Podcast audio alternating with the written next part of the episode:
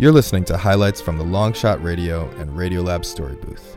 We're talking about creativity, revision, and failure at the 99% Conference in New York City and online at longshotradio.com.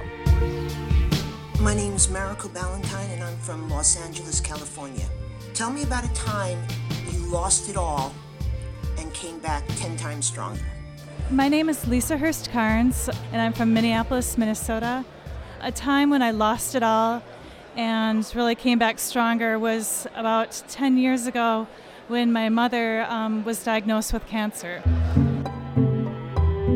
And I was um, a new mother myself, and my husband and I were uh, in the process of kind of um, starting our interactive design and marketing company in Minneapolis. And um, so I was dealing with a lot of things happening at, at the same time. Probably the lowest point is when I talked to my dad on the phone and he told me there was nothing more that they could do. And I remember Arkstone, my business is down below um, in the basement of our old, like, you know, 100 year old house. And I was ranting, like, basically in the living room on the phone, crying and just having a meltdown. And, you know, a few new people are downstairs and they didn't know me very well. So they're like, the hell is her problem?